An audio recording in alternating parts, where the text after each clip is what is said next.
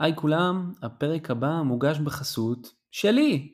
אם אתם אה, מחפשים יועץ product לסטארט-אפ שלכם, או שאתם מכירים מישהו שמחפש יועץ product בשלבים של seed או pre-seed, אה, אתם מוזמנים להעביר אותם אליי. יש לכם את הפרטים שלי כנראה בטוויטר, וואטסאפ, whatever, תפנו אליי והאזנה נעימה.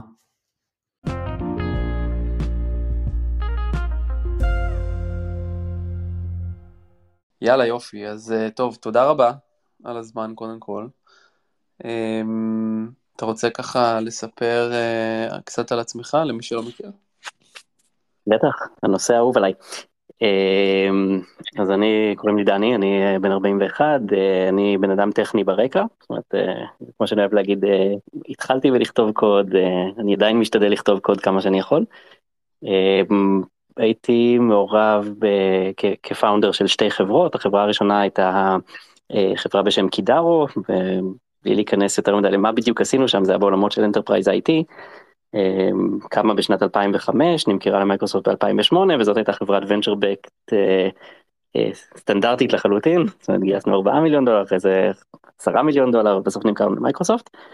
החברה השנייה הייתה ההפך המוחלט, חברה בשם OpenRest, בעולמות של הזמנות אונליין ממסעדות, שאפשר להעביר space של שעות רק לדבר כמה, ספי, כמה ה market הזה גרוע וכמה הרעיון היה גרוע, אבל זה אף פעם לא הייתה חברת, אה, חברה שהייתה אמורה להיות אה, חברה venture backed, אני אפילו לא אוהב לקרוא לה סטארט-אפ. אה, זו הייתה חברת bootstrap שהתחילה כאיזשהו פרויקט צד והתגלגלה להיות חברה ואחרי זה עסק יחסית מצליח ובסוף בשנה האחרונה שלה שזה בעצם השנה הרביעית להיות uh, משהו שמתחיל להזכיר היי גרו סטארט-אפ ואז uh, נמכרה לוויקס. Um, בין לבין uh, למדתי קצת באוניברסיטה עשיתי תואר ראשון במתמטיקה פסיכולוגיה ואחרי זה תואר שני בהסתברות תאורטית או כמו שאני אוהב להגיד uh, למדתי את כל מה שצריך לעשות כל מה שצריך בשביל לכתוב בוט שמשחק פוקר. Uh, והאצתי בחברה בשם קונברט מידיה בעולמות של אדטק שאחרי זה נמכרה לטבולה.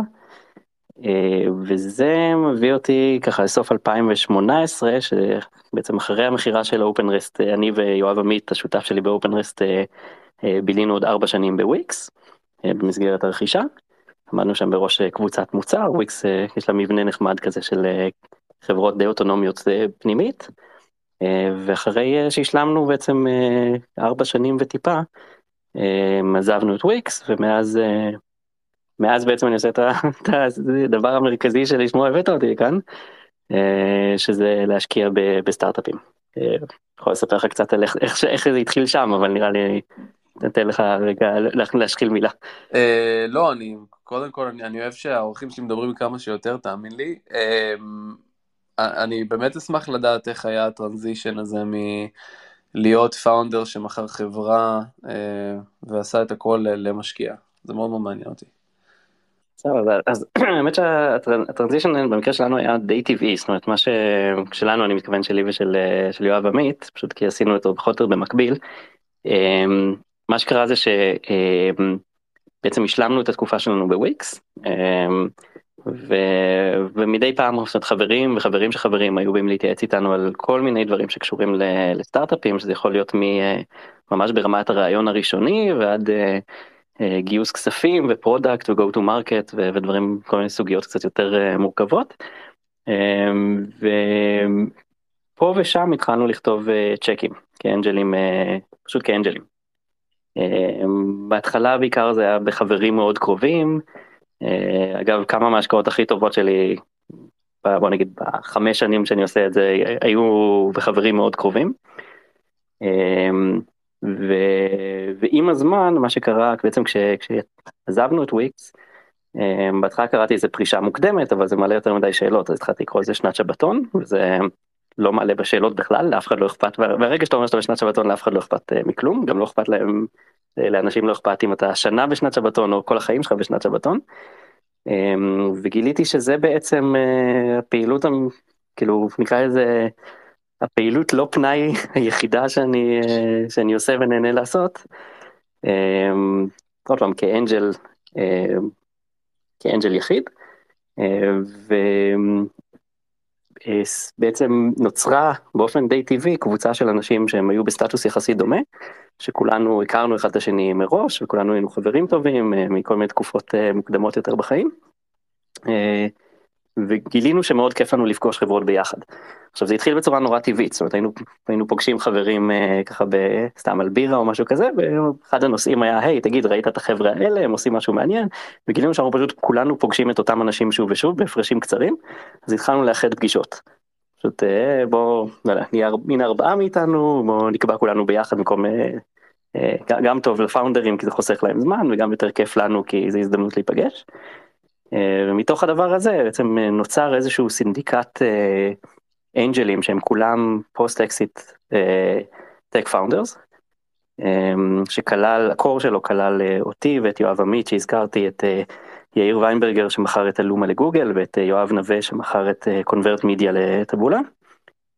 וסביבנו עוד נניח סדר גודל של עשרה וקצת אנשים בסטטוס דומה שהיו מצטרפים אלינו בכיף אם, אה, אם היינו משקיעים בחברה. כמובן, עוד ב mode של סינדיקט, זה אומר כל אחד מקבל החלטות אה, אישיות, ה check sizes הם שונים, אה, לא כולם נכנסים לכל סיבוב, אבל נוצרה דינמיקה כזאת שאם הרבה נכנסים אז האחרים נכנסים בגלל פומו, וכי זה כיף. והגלגול האחרון של הדבר הזה בעצם הוא לפני שנה וקצת, לקחנו את, ה, את הקור של הסינדיקט הזה ואיחדנו אותו אה, תחת קרן שנקראת אינט 3. אינט 3 זה משהו קצת מוזר באקוסיסטם הישראלי, מצד אחד זה קרן לכל דבר, זאת אומרת זה שותפות בדלאוור ויש אה, ארבעה פרטנרים שזה אנשים שהזכרתי, יש limited partners ששמים כסף, זאת אומרת זה capital call, זה commitment, הכל כמו כל קרן רגילה, ומהכיוון השני זה קרן שהיא אה, כל הפרטנרים שלה הם אה, בעצם post exit founders וכל ה-LPs שלה אה, עד כדי שתי כוכביות קטנות כן? כאילו אחת מהם זה איזה גוף מוסדי קטן שרצינו להכניס שאגב שהם אחלה שרצינו להכניס משיקולי מס אפשר לדבר הרבה על אה, מיסוי של קרנות הון סיכון בישראל, והשני זה חברים קרובים וכל מיני אופרטורים אה, טובים, אבל בעצם כל האנשים שמגבים את אינט 3, זה בערך 50 ומשהו אנשים, הם אה, למעט שני הכוכביות האלה, הם כולם פאונדרים, שזה 16 מתוכם הם פעם אחרונה שספרתי היו unicorn founders, זאת אומרת לפחות נכון לתחילת 2022, והשאר פשוט פאונדרים של חברות מצליחות שנמכרו. ו... למעשה זה, אני, חושב שזה הדבר היחיד בישראל שהוא באמת סוג של pure founders fund. זאת אומרת, יש, אה, אני, אני לא מכיר שום דוגמה אחרת כזאת אה, בישראל. אה, ומה האדג' שזה נותן לכם לדעתך? או כאילו מה אתה רואה? אז עזוב את התיאוריה, התיאוריה מובנת לי, אני מדבר בפועל, מה, מה זה נותן לכם העובדה שכולכם אקס פאונדרים? אמ, קודם כל בוא כי טוב זו שאלה קצת עמוקה אבל כי, כי השאלה בעצם אה, היא נורא קשורה למה המטרה שלנו ב, בלעשות את זה. כאילו, אני מניח שהשאלה שלך כאילו הבסיס שלה זה מה זה נותן לכם כלכלית שכולכם פאונדרים. כאילו האם זה נותן לכם לעשות השקעות יותר טובות האם זה נותן לכם לראות חברות יותר מעניינות דברים כאלה. אז אה, אני לא חושב שלהיות אקס פאונדר נותן לך בהכרח יתרון כמשקיע. Mm-hmm. זאת אומרת אה, למעשה אני חושב שהמשקיעים הטובים ביותר בישראל כאילו המקרה הזה האינדיבידואלס כאילו, כאילו לא דווקא קרנות וכאלה. המשקיעים הבודדים הפרטנרים בקרנות הטובים ביותר בישראל מבחינת track record אה, די נדיר שיש שם פאונדרים. זה אני קשה לי אפילו אני בטח מפספס כמה דוגמאות אבל, אה, אבל יחסית נדיר שיש שם כאילו פאונדרים כזה אמיתיים. יש, יש דוגמאות האמת בודדות אבל אבל זה לא הרוב. Mm-hmm. ואני לא חושב שזה חיסרון, זאת אומרת, אני חושב שאתה יכול להיות משקיע הון סיכון מעולה בלי להיות ex אה, founder. Uh, אז במובן הזה אני לא חושב שזה הופך את הקרן שלנו ליותר טובה ל-LPs, כן, זאת אומרת, uh, pure financial instrument, זה שהם משקיעים, זה שהם בעצמם פאונדרים והם משקיעים בפאונדרים יחד עם פאונדרים וכו', זה לא, אני לא חושב שזה בהכרח כלכלית טוב יותר. Uh, אבל זה מאפשר לנו לייצר דינמיקה שהיא מאוד שונה מקרנות אחרות. Uh, גם במובן של ההתנהלות הפנימית שלנו, שבעיניי כאילו היא הרבה יותר כיפית ומהנה, וגם במובן של התנהלות מול, אה, מול חברות פורטפוליו.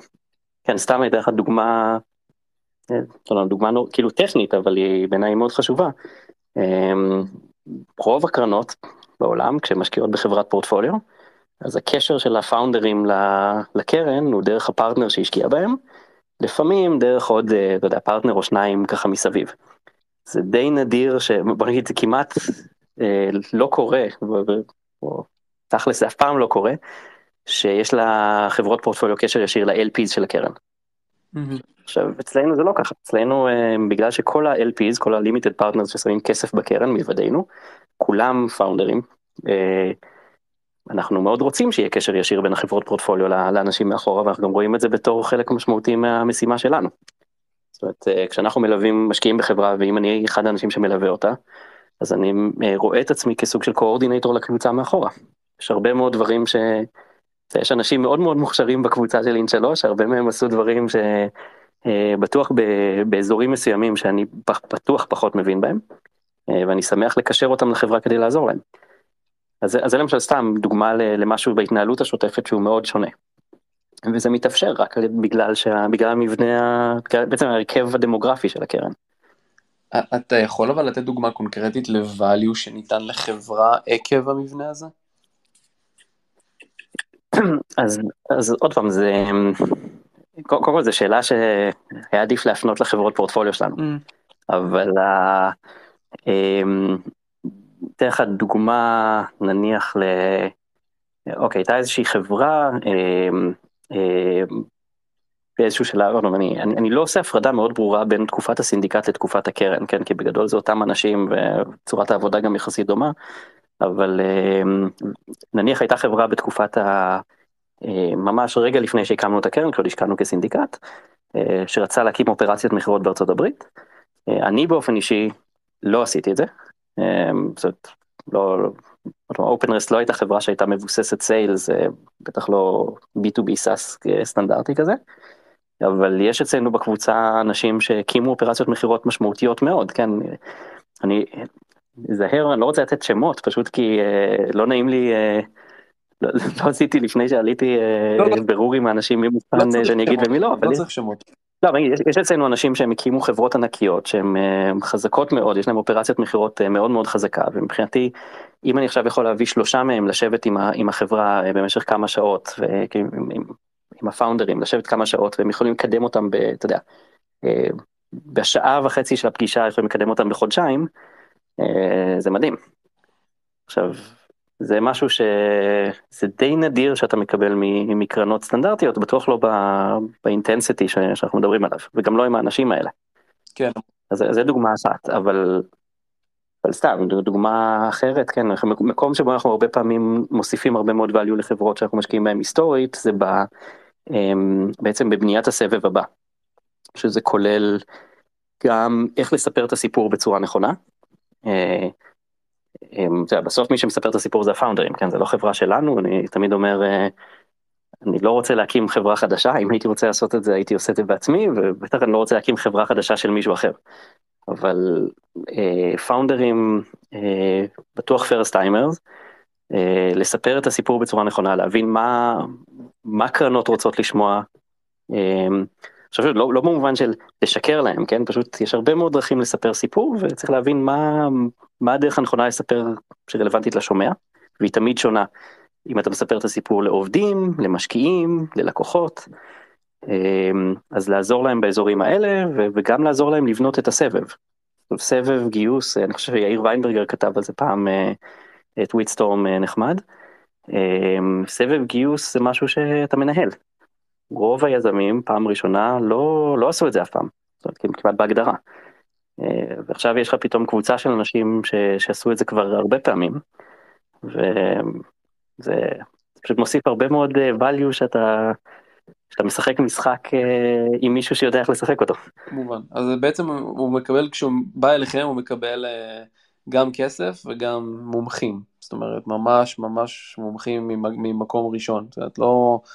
לא כזה יועצים, אלא ממש אנשים שעשו את זה לפני, אה, באותו, באותו level, נכון? בעצם.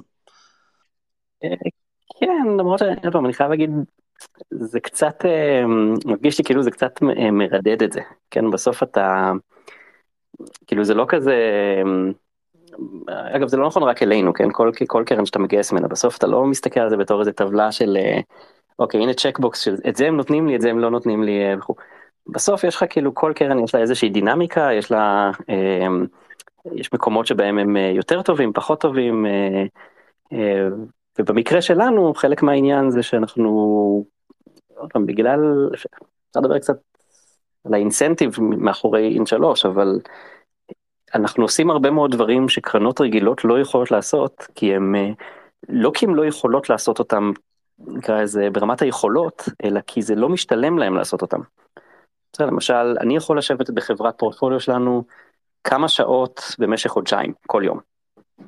כי כי הם צריכים עזרה במשהו ספציפי שאני אה, נהנה לעזור בו ו- וזה מעניין אותי ואני רואה שאני, ש- שזה מקדם אותם והם שמחים שאני שם וכו'. קרן רגילה נקרא לזה סטנדרטית לא יכולה לעשות את זה כי כאילו unit economics לא עובד. אתה לא יכול שיהיה לך פרטנר שישב עכשיו אה, אה, בחברת פורטפוליו שעות כל יום. אין, אין צריך להשקיע בהרבה חברות ואין מספיק זמן. אה, עכשיו אתה יכול לשאול אז למה זה עובד אצלכם? התשובה שלי לזה זה כי, כי אנחנו לאו דווקא מנסים שה-unit economics יעבוד. זאת אומרת, אה, מה אתם כן, אני, מה אני אתם לא כן מנסים? אז, אז פה יש שאלה, כאילו אני אתן לך את הגישה שלי לעניין הזה, עכשיו אני אגיד לך מראש, הגישה של כל אחד מה, מהשותפים של אין שלוש היא קצת שונה בקטע הזה, ואני חושב שגם אם תשאל את ה... בעצם את ה-members של אין שלוש, זאת אומרת את ה-limited שלנו, אני חושב שגם שם תשמע הרבה תשובות שונות לשאלה למה השקעת כסף במסגרת אין שלוש אז נלך את התשובה שלי. אה, עם, עם disclaimer אה, שהיא לא מייצגת זה לא התשובה הרשמית של הקרן או איזה משהו כזה. אז התשובה שלי לזה זה אה, אני מאוד מאוד נהנה מה, מהפעילות הזאת במסגרת אין שלוש. נהניתי כ-angel ואני נהנה אני חושב שאין שלוש זה מבחינתי לקחת את הדבר לקחת את זה לשלב הבא וזה זה פלטפורמה שמאפשרת לי לעשות הרבה מאוד דברים שאני שאני נהנה לעשות ביום יום. והאנלוגיה שיש לי לזה זה משחק פוקר באינטרנט. בסדר אז כאילו אני אה, הייתי משחק פוקר באינטרנט אה, תקופה ארוכה ועם הזמן אה, אתה משתפר ועולה ברמות ה...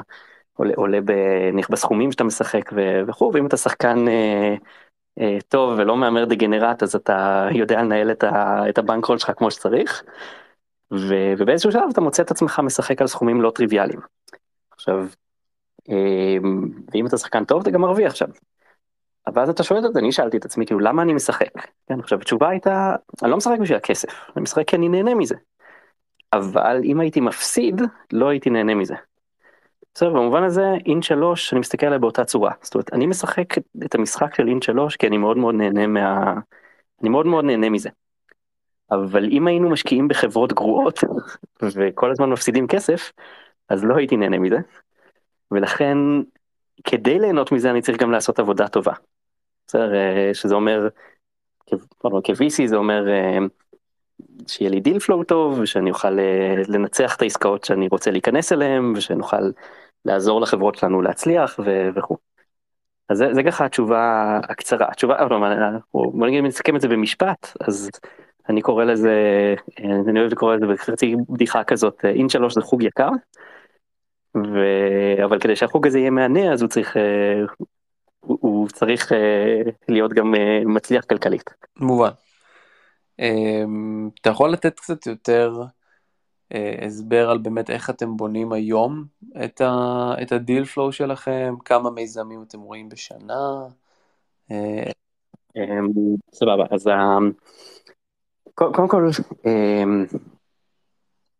יש הרבה מאוד sources כאילו בעצם נקרא לזה ל-start of the funnel שלנו, הרבה זה, זה דרך מעגלים. יותר מעגלים חברתיים ישירים, זאת אומרת אנשים שאנחנו מכירים ישירות, חברים של חברים ש... אתה יודע, שחברים שולחים אלינו ו... וכאלה. ככל שאנחנו משקיעים ביותר חברות, אה, יש יותר אה, בעצם לידים או introduction שנעשים דרך יזמים של חברות פורטפוליו, שזה מבחינתי, זה סיגנל מאוד טוב מבחינתי שאנחנו כנראה לא עושים עבודה ממש גרועה. אה, יש לנו, כיוון שאנחנו בעצם רשת יחסית גדולה של, אה, של founderים שבעצם מרכיבים ביחד את אין שלוש, לא מעט מהעסקאות שאנחנו רואים גם מגיעות דרך הרשת הזאת. אז אה, שוב, יש לנו באמת אה, יזמים של חברות מאוד מאוד מצליחות בישראליות, אמ, במובן הזה שכאילו אם אתה עושה משהו ב-space שלהם אתה כנראה באיזשהו שלב תלך לדבר איתם. סתם כדוגמה אם אתה רוצה לעשות משהו בקריפטו כנראה באיזשהו שלב יצא לך לדבר עם היזמים של פיירבלוקס. בסדר אז וכיוון והרשת הזאת היא פרוסה ככה די רחב על, ה, על האקוסיסטם הישראלי ואז אנחנו הרבה פעמים מפנים אלינו דרך שם. עכשיו כמעט כל האנשים שמשקיעים באין שלוש הם גם אנג'לים אז כאילו הרבה פעמים הם עושים השקעות בעצמם ואז גם מקשרים אותנו לחברה או דברים בסגנון הזה. אמ, נניח משהו שלא קורה כאילו עכשיו מה זה לא קורה יש לנו מלא מלא מלא כמו כל קרן מן הסתם בכל משקיע יש מלא פניות קרות כן לינקדאין אימייל אה, לאחרונה טוויטר אה, אני באופן אישי עונה לכולם. זאת אומרת, ממש כאילו אלא אם כן אתה יודע הדבר הזה הוא obvious spam אבל כאילו עד כאילו כל דבר שאני לא משוכנע שהוא ספאם אני עונה עליו תמיד. התשובה בפועל היא כמעט תמיד שלילית זאת אומרת. פשוט סטטיסטית אתה באיזשהו שלב לומד שפניות קרות uh, הם לא הם לא טובות. Mm-hmm.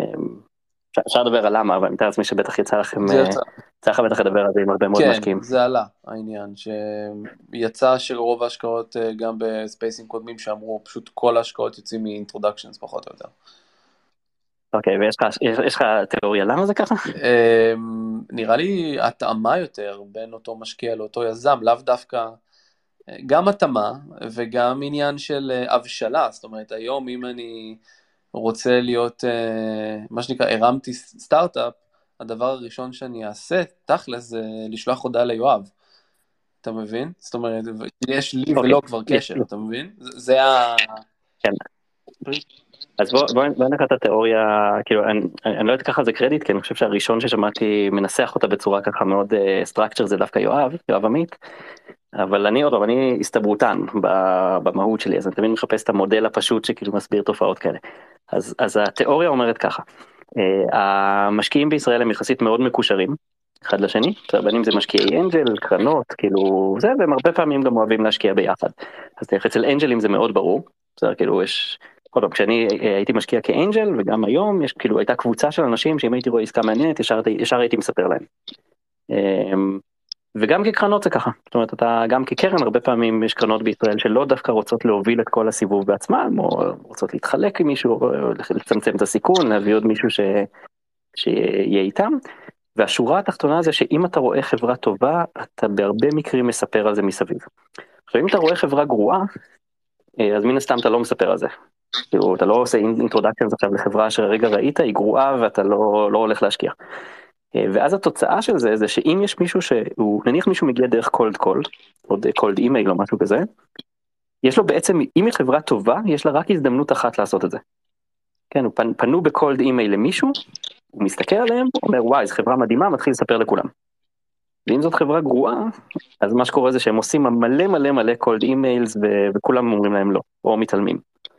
והתוצאה של זה פשוט זה שיש לך הרבה יותר cold emails מחברות uh, לא טובות. זה, זה, זה כאילו פשוט התוצאה הסטטיסטית של הדבר הזה.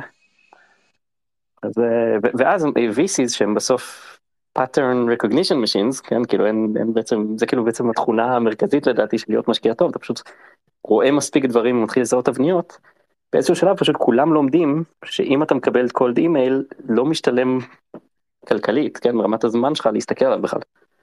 ואז אתה מתחלק, מתחלק לשני, לשני סוגים, אלה שאומרים אוקיי לא משתלם לי ואני לא מסתכל, או אלה שאומרים לא משתלם לי אבל אני בן אדם נחמד אז אני בכל זאת אסתכל ואגיד תמיד לא. מובן, והיום אני זוכר שיואב יש לו את הקטע הזה שהוא מספר עליו שאתם מקבלים כל כך הרבה פניות קרות ויש לכם כבר ממש רשימה של uh, סוגי סטארט-אפים, למשל uh, אה, לא יודע, אה, אני הולך להקים את האופן רסט הבא או איזה משהו בעולם המסעדות, ואז אתם אומרים, כן, זה רעיון מספר 36 ברעיונות, ואתם פשוט מסווגים את זה ברעיון ההוא. זה... כן, אז אה, זה חצי, זה חצי בדיחה, כן, אנחנו עושים את זה תמיד, אה, זה רעיון מספר 42, אף אחד לא באמת עושה, מנהל את הרשימה הזאת, אני איכשהו, אנחנו תמיד צוחקים על זה שאנחנו צריכים מתישהו להרים את האתר הזה. פשוט להגיד כזה רשימת הרעיונות הסטנדרטיים שאם אתם מגיעים איתם תדעו שכבר ניסו אותם אלף פעמים הנה פשוט קחו את האתר הזה תראו למה מי ניסה את זה עד עכשיו ולמה זה נחשב. זה אחלה, אבל זה אחלה אה, traffic יביא לכם by the way.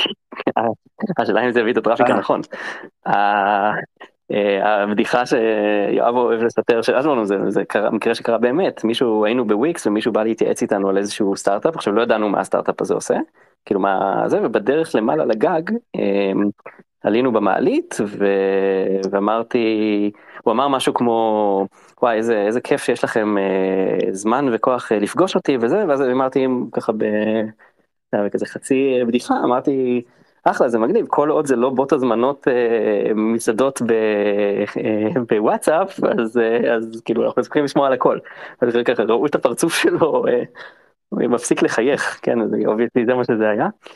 אז יש כאלה מלא כן עכשיו נניח הדבר החדש זה Cloud Cost Reduction. אה, כן אנחנו כל פעם שיש לנו כזה חברה שאנחנו פוגשים אה, באזורים האלה אנחנו מתייגים את זה אצלנו ב-CRM בתור אה, YACC.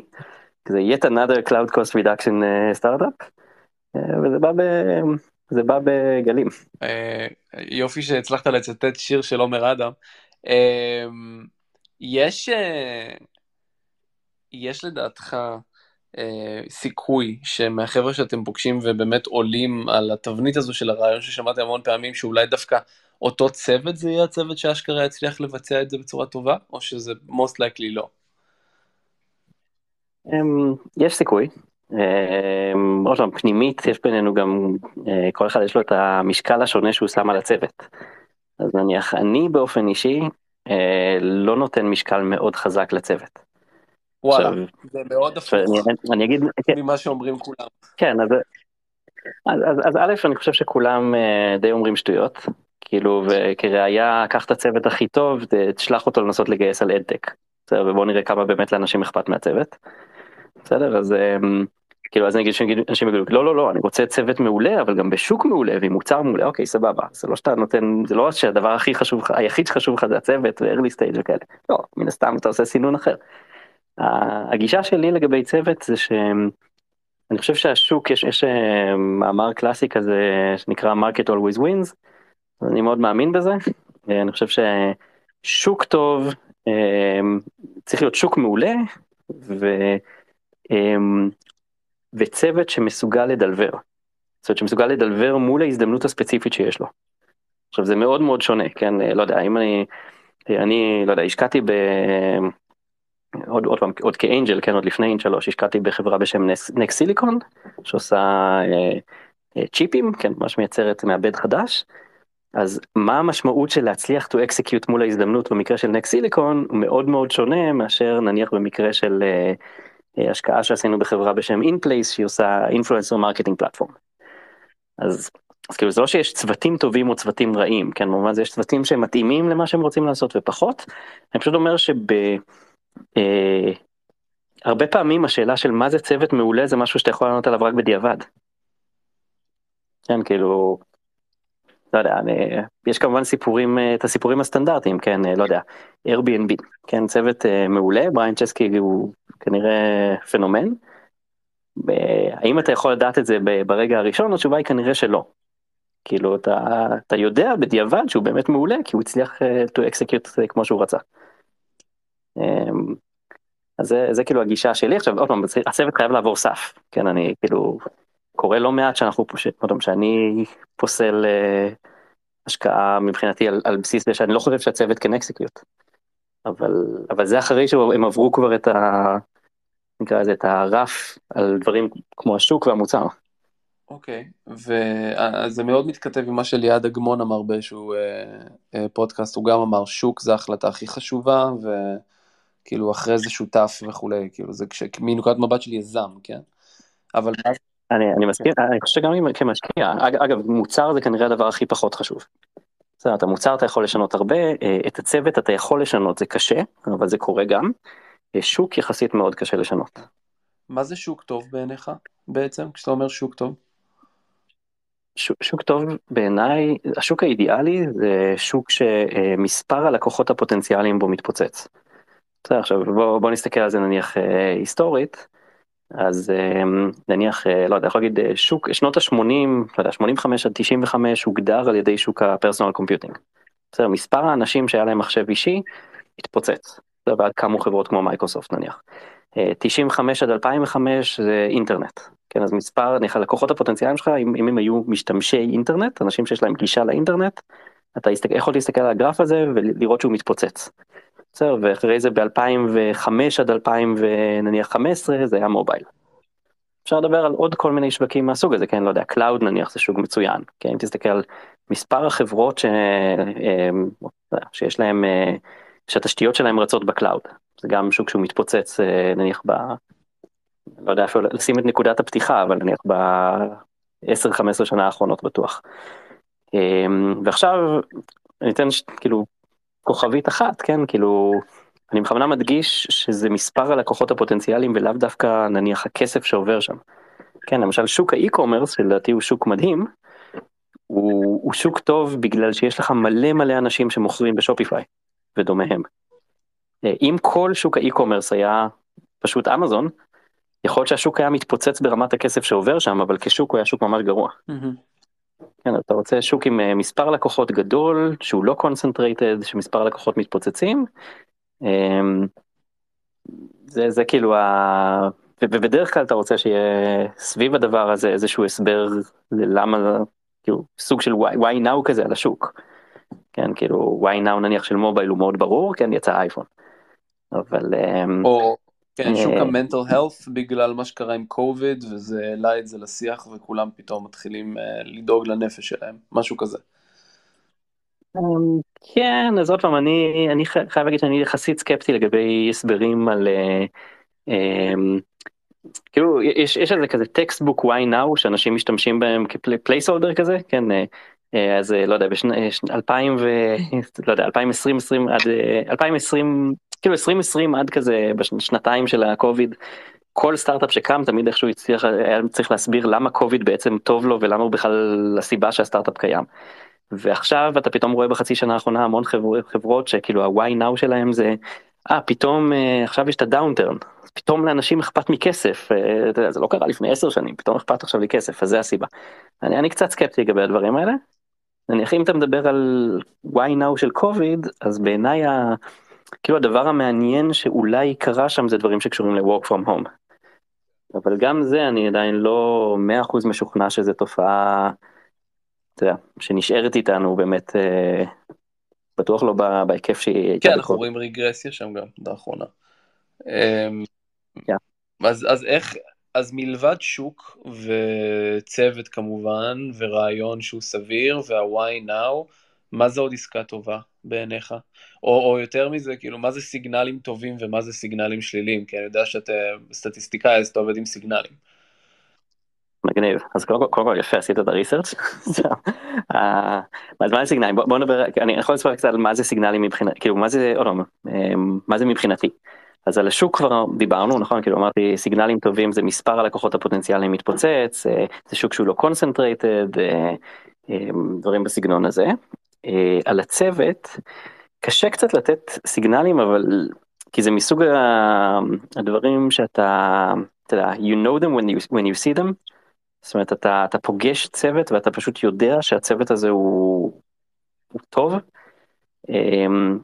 הדרך שאני אוהב לחשוב על זה זה אתה יודע יש VCs שיגידו אני אני משקיע רק בצוותים שהם יותר טובים ממני. בסדר עכשיו אני אני פחות צנוע מכל החברה האלה זאת אומרת אני חושב שאם הייתי שם את הרף שאני משקיע רק בצוותים שהם יותר טובים ממני יכול להיות שלא הייתי מצליח להביא את עצמי להשקיע במישהו.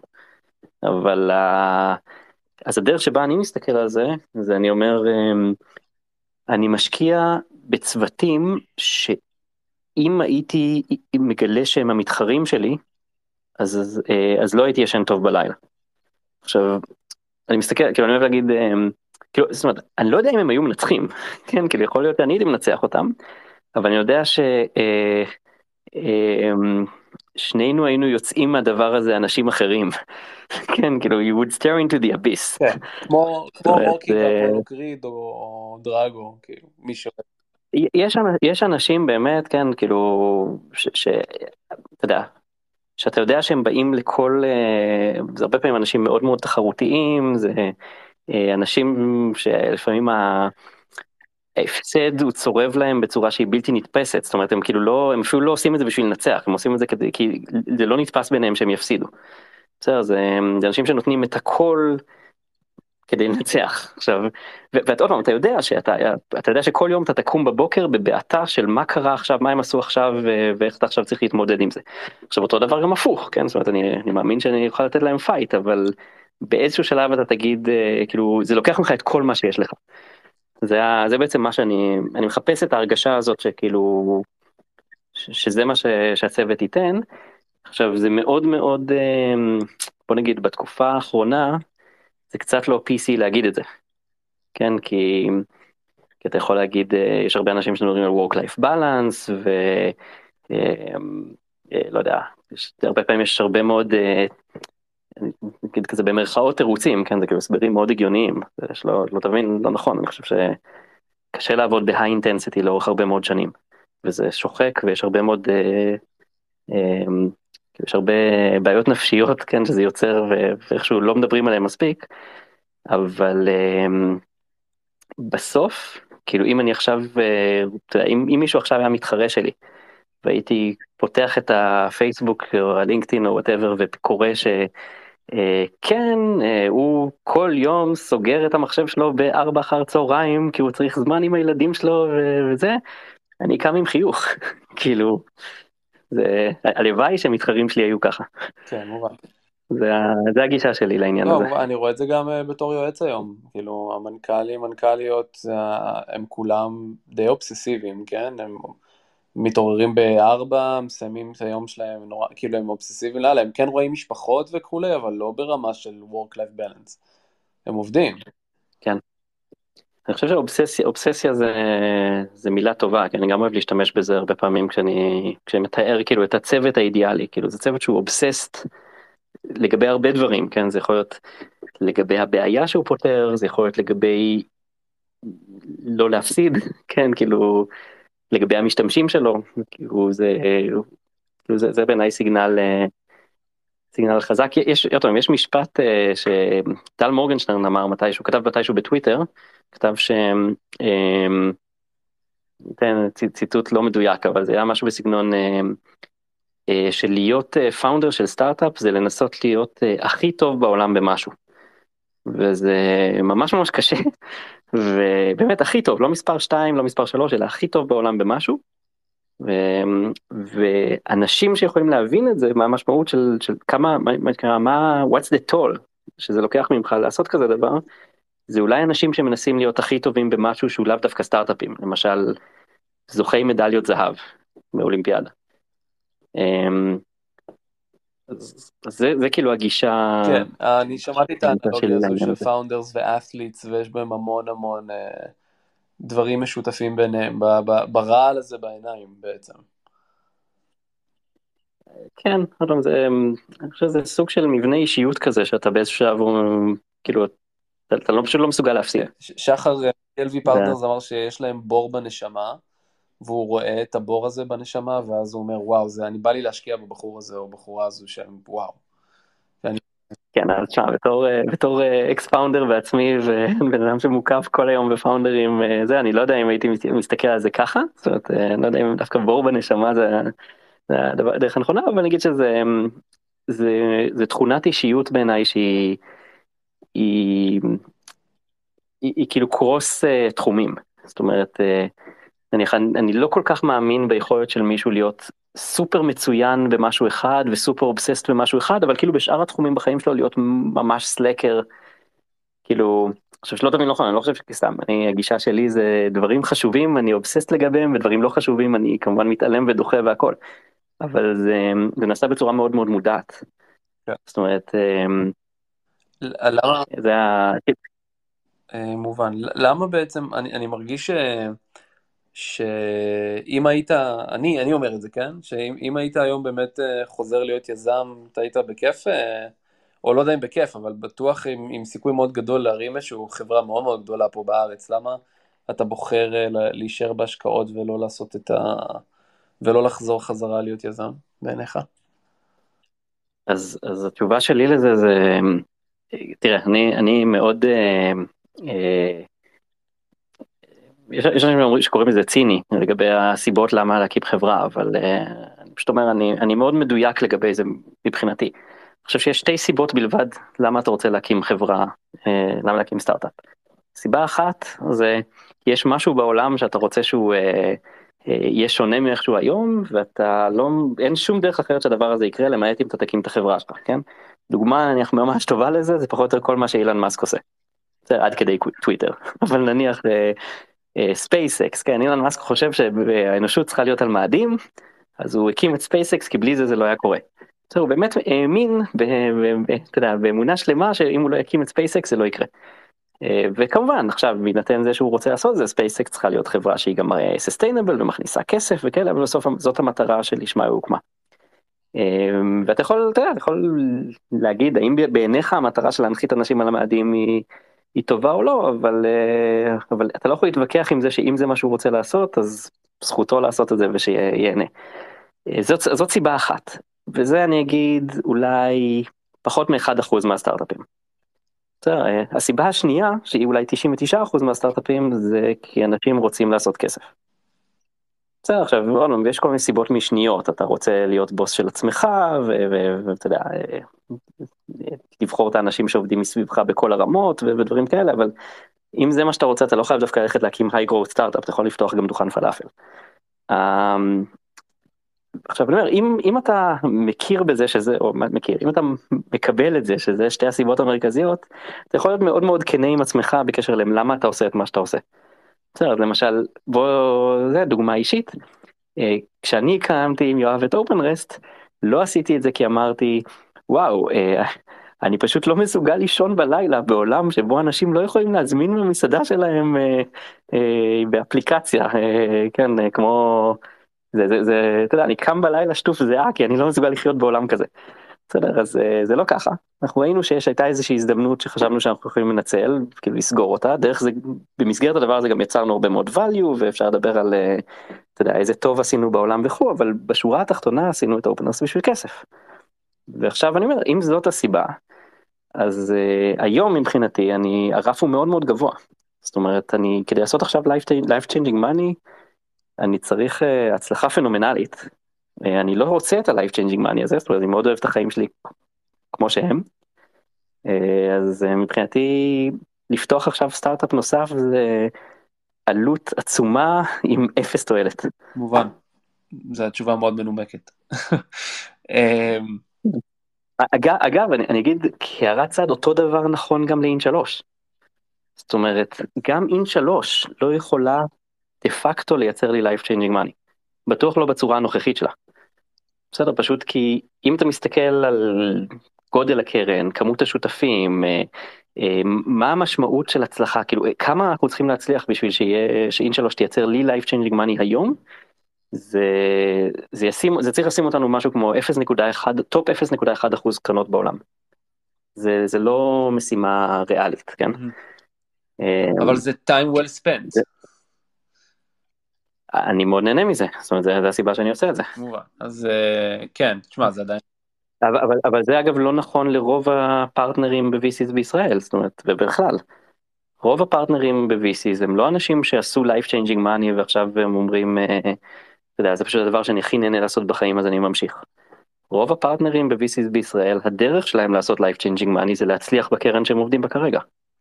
או, או לפחות במסלול החיים הזה של להיות פרטנר ב-VC. הם רוצים לעשות את המכה בעוד שאתה רוצה פשוט ליהנות מהזמן שלך. אה, כן, עוד פעם, כן. עם winners. זה דרך... זה, דרך אולי פחות נחמדה לנסח את זה אבל כן אני, אני אגיד הדבר הזה משליך על, על התנהגות הוא משליך על אסטרטגיית השקעות.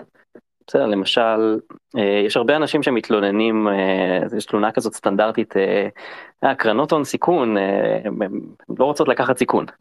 עכשיו קודם כל באנגלית אין את הבעיה הזאת כן כאילו זה לא זה נקרא venture capital זה לא נקרא אין, אין שם שום אלמנט של סיכון. אבל צריך להבין שבסוף גם בישראל גם גם כאילו גם אם אתה מסתכל על זה בעברית מה שנקרא.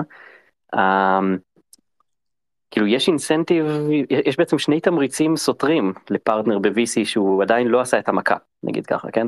תמריץ אחד זה אתה חייב להשקיע בחברות שייתנו לך תשואה פנומנלית.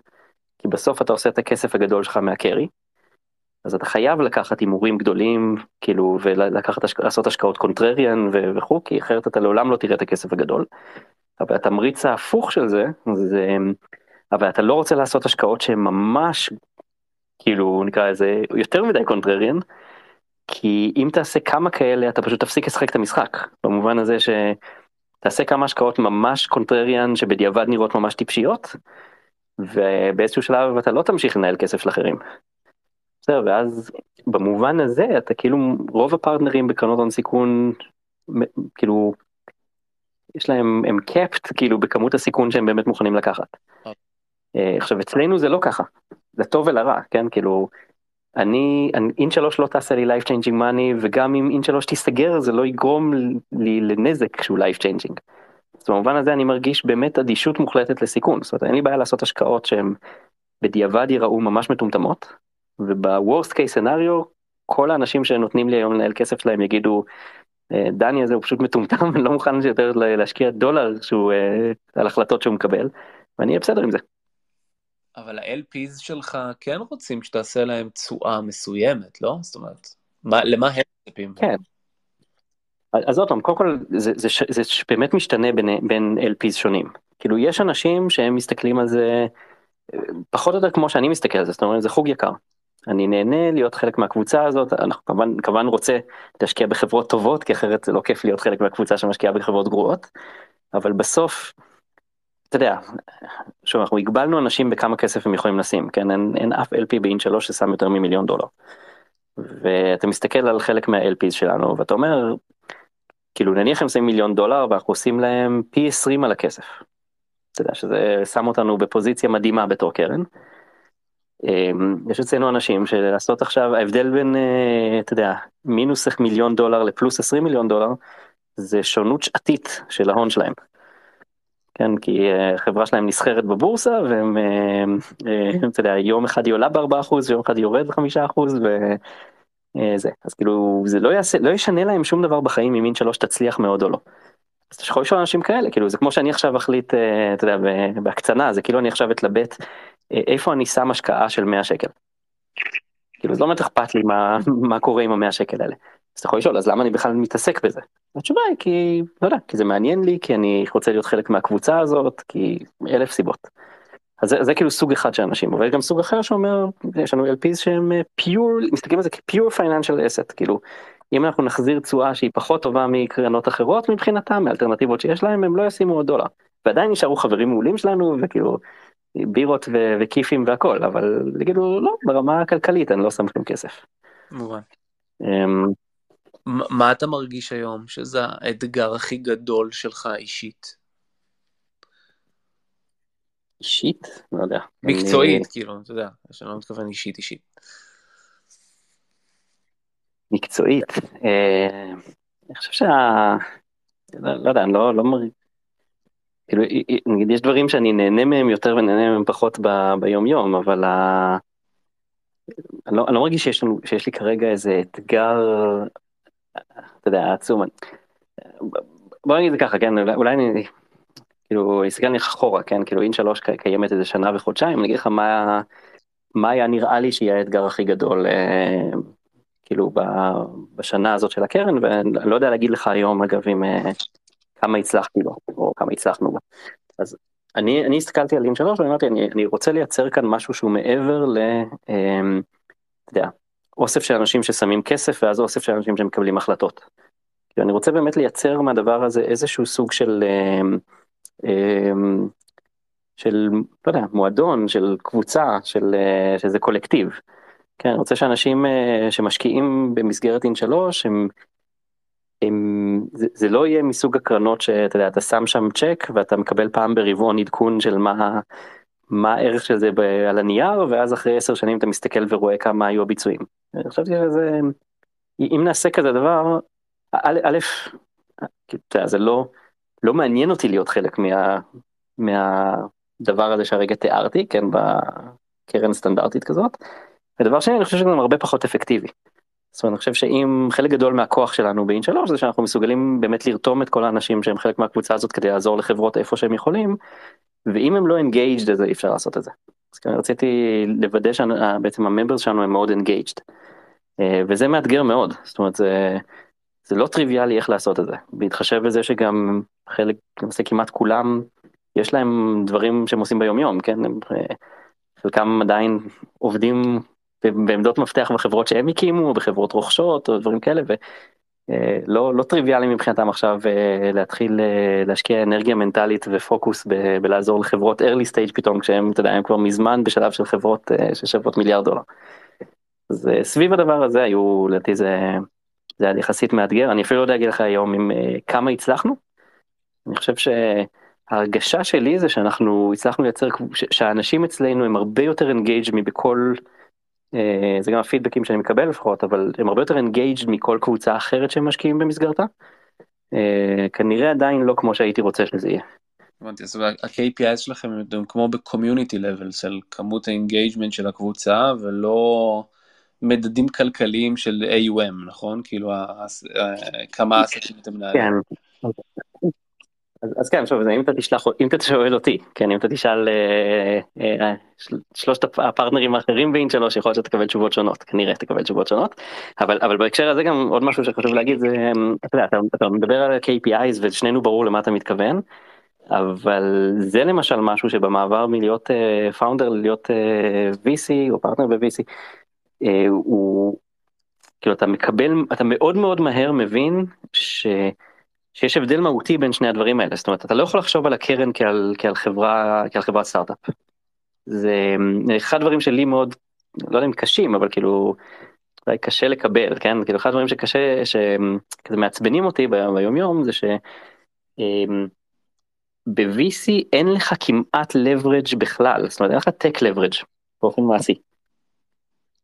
זאת אומרת, אתה, אתה רגיל בתור פאונדר של סטארט-אפ ובתור עובד בסטארט-אפ, בתור כל מי שמעורב בסטארט-אפים, לנסות כל הזמן לראות איפה אתה יכול, אתה יודע, לכתוב את השורת קוד הזאת שעכשיו תחסוך אלף שעות, כן, ואז אפשר, והשורת קוד הזאת שלא משנה אם עכשיו מריצים אותה פעם אחת או טריליון, היא כבר נכתבה וזהו.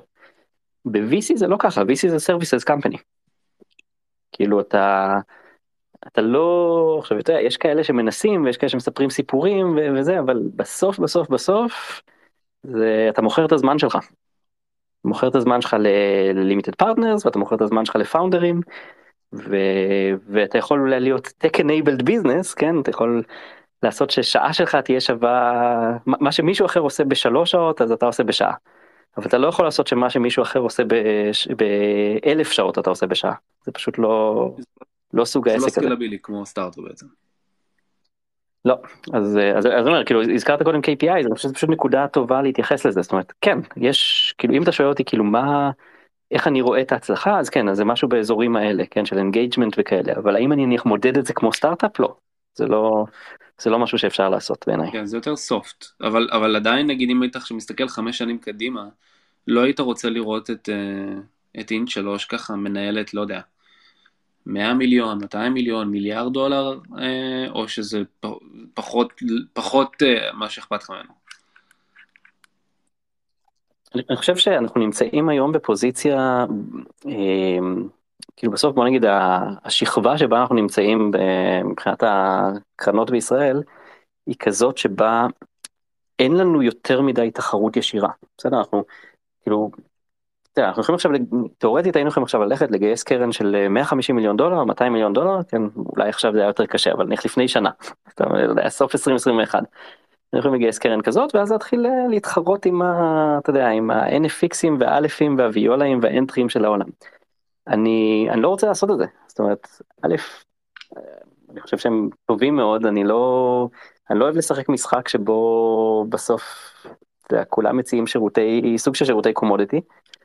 אמ, עכשיו עוד פעם זה לא שאין הבדלים בין כל הקרנות שהזכרתי והיו עוד הרבה מאוד קרנות טובות אחרות בישראל אבל בסוף זה, זה קצת זה יותר הבדלים בין אישיים מאשר ברמת המוצר הספציפי כן, זה ניצחון בנקודות בדרך כלל.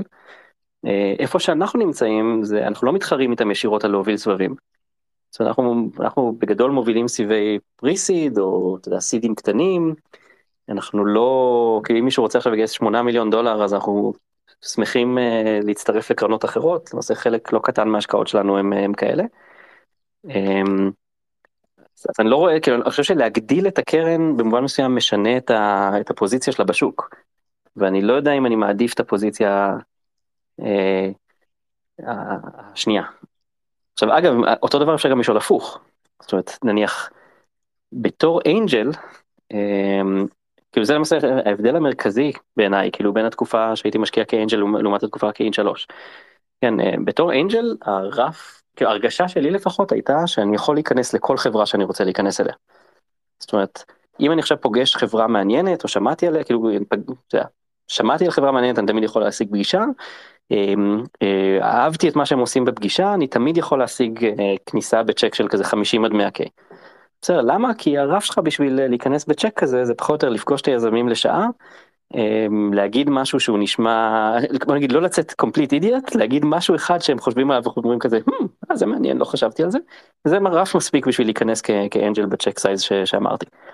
כי INT3 אנחנו לא יכולים להיכנס בצ'ק של 50 עד 100K. כן, זה כאילו זה אין איזה שום היגיון ברמת המתמטיקה של הקרן. ועכשיו פתאום אם אתה אומר, אתה יודע, צ'קים של כזה חצי מיליון עד שני מיליון דולר, זה פתאום רף הרבה יותר גבוה. אז פתאום, עכשיו אנחנו, זה לא קורה הרבה, אבל היו מקרים שבהם רצינו להיכנס לסבב והמתמטיקה לא הסתדרה. וזה קצת מבאס, כן, זה... כמובן, ואז אני אומר, במובן הזה, כאילו אם אתה שואל, זה חוזר לשאלה שלך שגיל, אה, אתה יודע, AUM, במובן מסוים כשה-AUM קטן יותר, אז יש לך יותר אפשרויות. אה, מאידך אבל אפשר פשוט ללכת לשווקים, נגיד ללכת לשוק הבינלאומי ולחלק אה, חצי מיליון או 100, 200 או מטאבר כפול הרבה יותר סטארט-אפים, לא? כן, אז עוד פעם, אנחנו לא, קודם כל אנחנו קרן ישראלית של פאונדרים ישראלים שמשקיעים בפאונדרים ישראלים, זאת אומרת כאילו אין, אין לנו בעיה עקרונית להשקיע ב, נגיד, בהגדרה מאוד רחבה של הדבר הזה, סתם חברה שיושבת בארצות הברית שיש לה שלושה פאונדרים ואחד מהם הוא ישראלי לשעבר.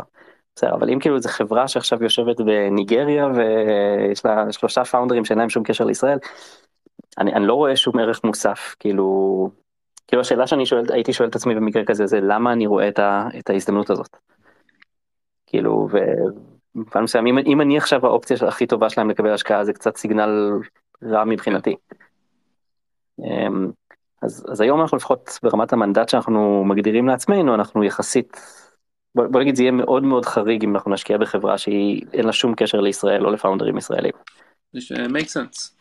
טוב, אני עובר לשאלות מהקהל קצת, כי I'm all out. Uh, יש לי uh, שאלה של מתי הורוביץ, uh, מה תכלס עכשיו השוק המתפוצץ בעיניך? אמרת מקודם שאתה מחפש שווקים שמתפוצצים, מה זה השוק היום?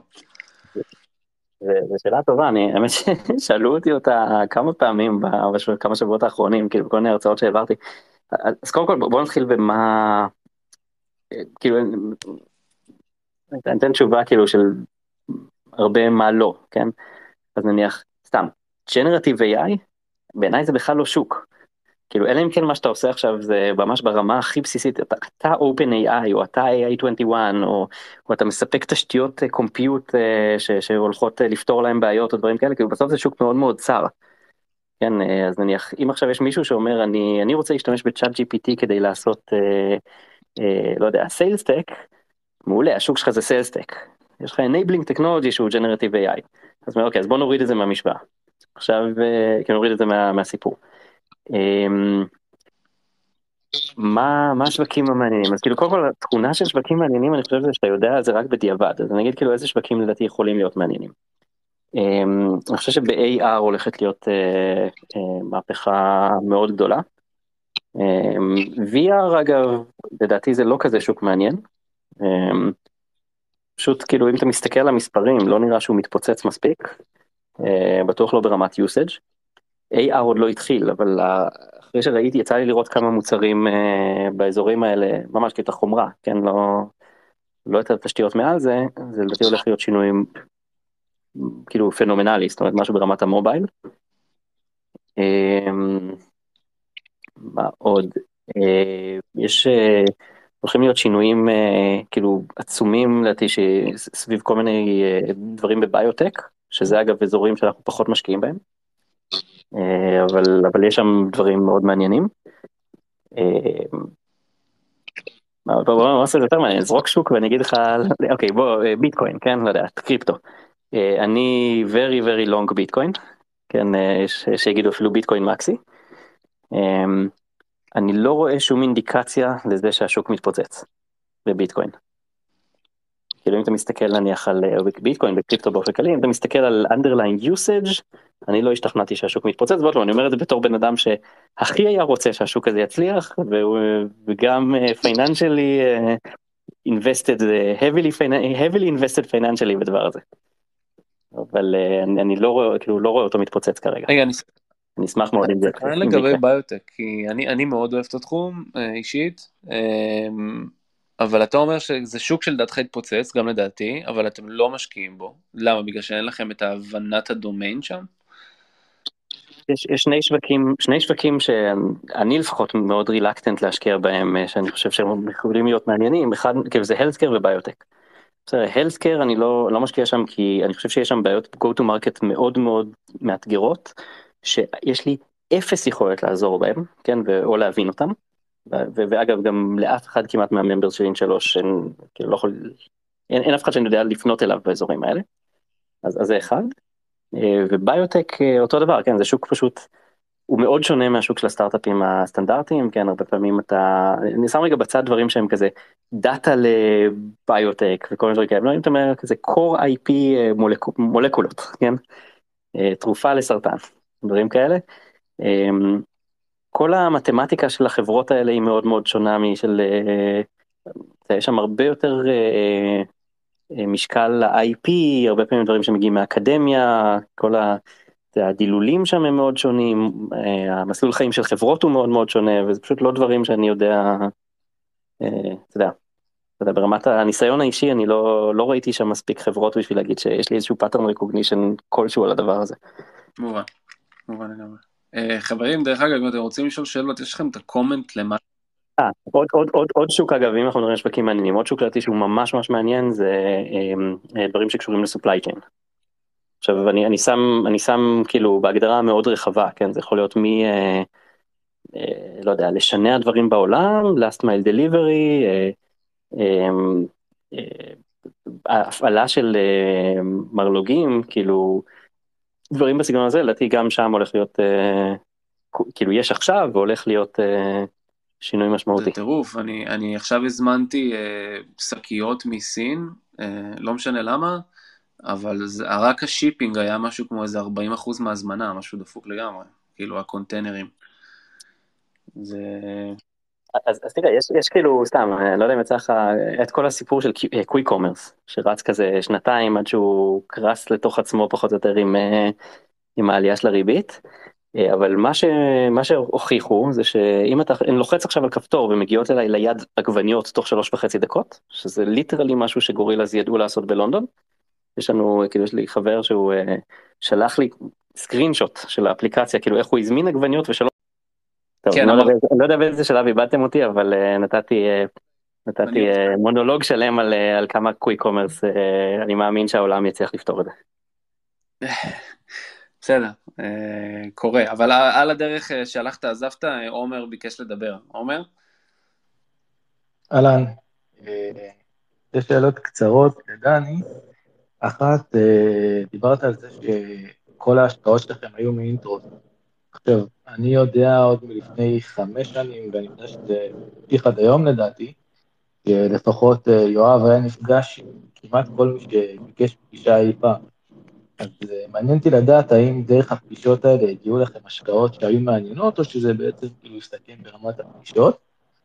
אה, זו שאלה ראשונה, ושאלה שנייה, היה לך טייק לפני איזה שבוע, לא, לא מזמן, על הקטע של אפליקציות אה, של מיליון דולר ARR בשוק של Generative AI, כאילו, שזה כמו בזמן מהפכת ה mobile, אז אולי הייתי שמח שתדבר על זה טיפה יותר עכשיו.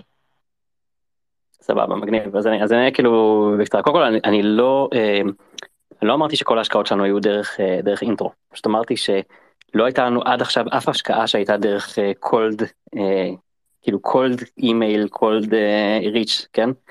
אה, למשל היו לנו השקעות שהן, אה, סתם, אחת ההשקעות ש, שעשינו הייתה בחברה בשם approve.com, שאני ראיתי אותם ב, אה, ב demo day של Techstars.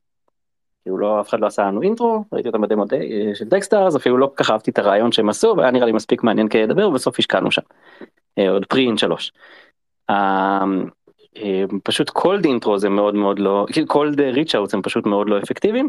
אגב, כמו שיואב פוגש הרבה מאוד אנשים, גם אני, אני, אני אין cold reach out שעושים אליי שאני לא עונה עליו.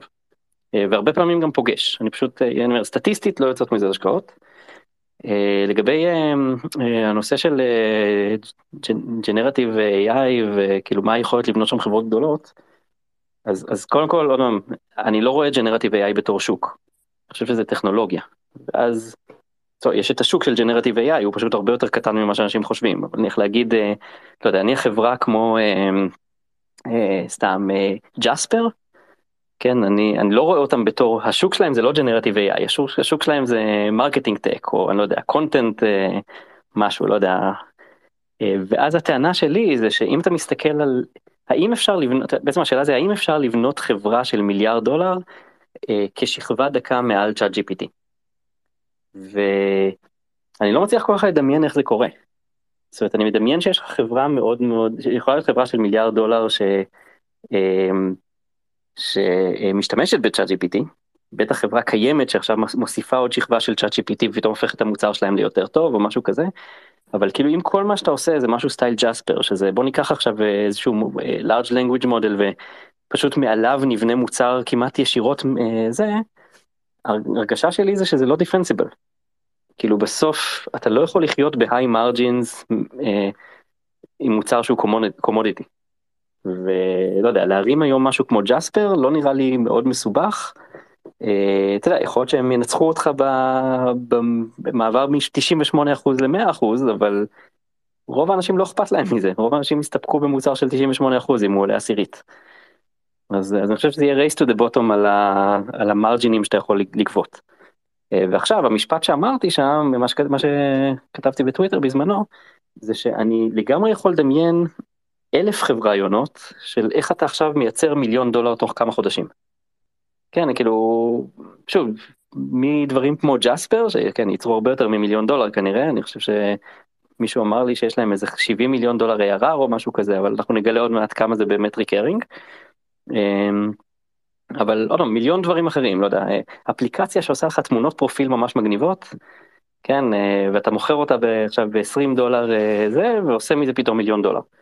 אני חושב שאנחנו יכולים לחשוב על מלא מלא רעיונות כאלה, אני לא הצלחתי עדיין להשתכנע שיש איזשהו רעיון שהוא כזה direct thin layer מעל, מעל צ'אט GPT או דברים דומים שיכול להיות חברה של מיליארד דולר.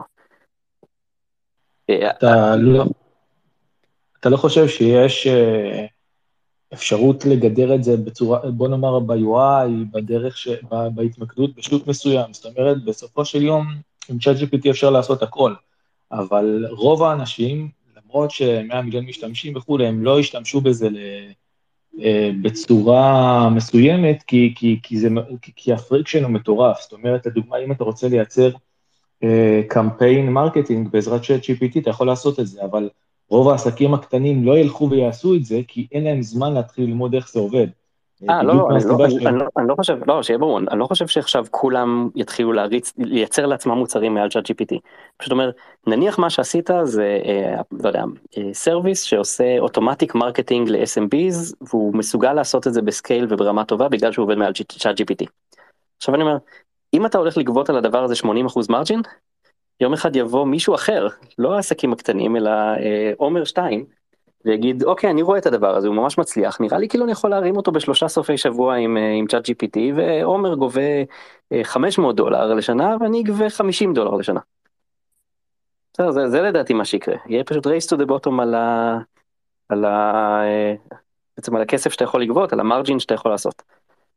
ואז אתה תגיד כן אוקיי אבל אני עומר אחד אני יכול לעשות אה, 700 דברים וגם אה, לא יודע גם פוסטים בטיק טוק וגם ב LinkedIn וגם ב whatever והשני יגיד לא אני עושה רק טיק טוק אבל אה, בסדר אני עולה לך עשירית. ו-most people will just not care זה, זה התיאוריה שלי.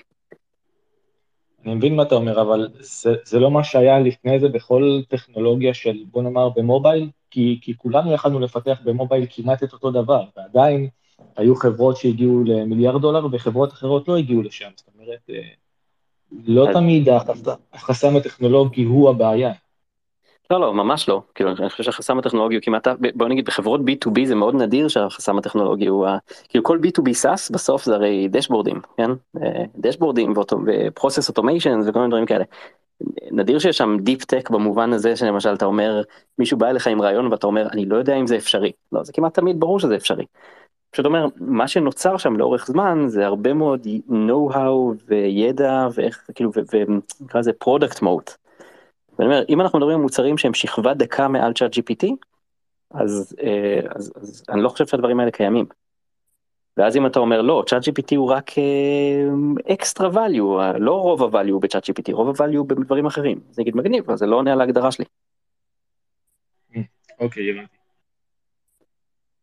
עוד uh, מישהו רוצה לשאול שאלות חברים? לפני ש-wrap things up?